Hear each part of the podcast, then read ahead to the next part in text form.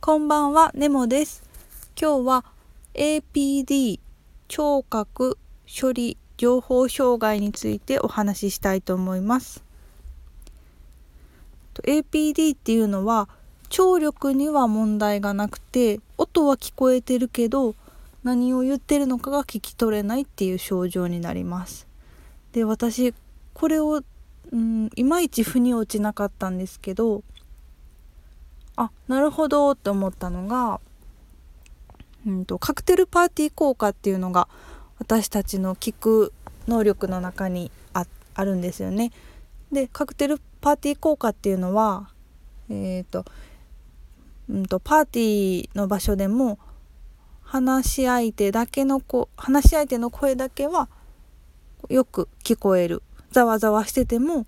標的の声だけはちゃんとクリアに聞こえる聞き取りやすいっていう機能です。なんですけどの APD があると、うん、カクテルパーティー効果が起きなくて話し相手相手の人の声も周囲の騒音に混じってしまって、うん、そこだけこう抽出して聞き聞き取りにくいんだよっていう風に書いてあって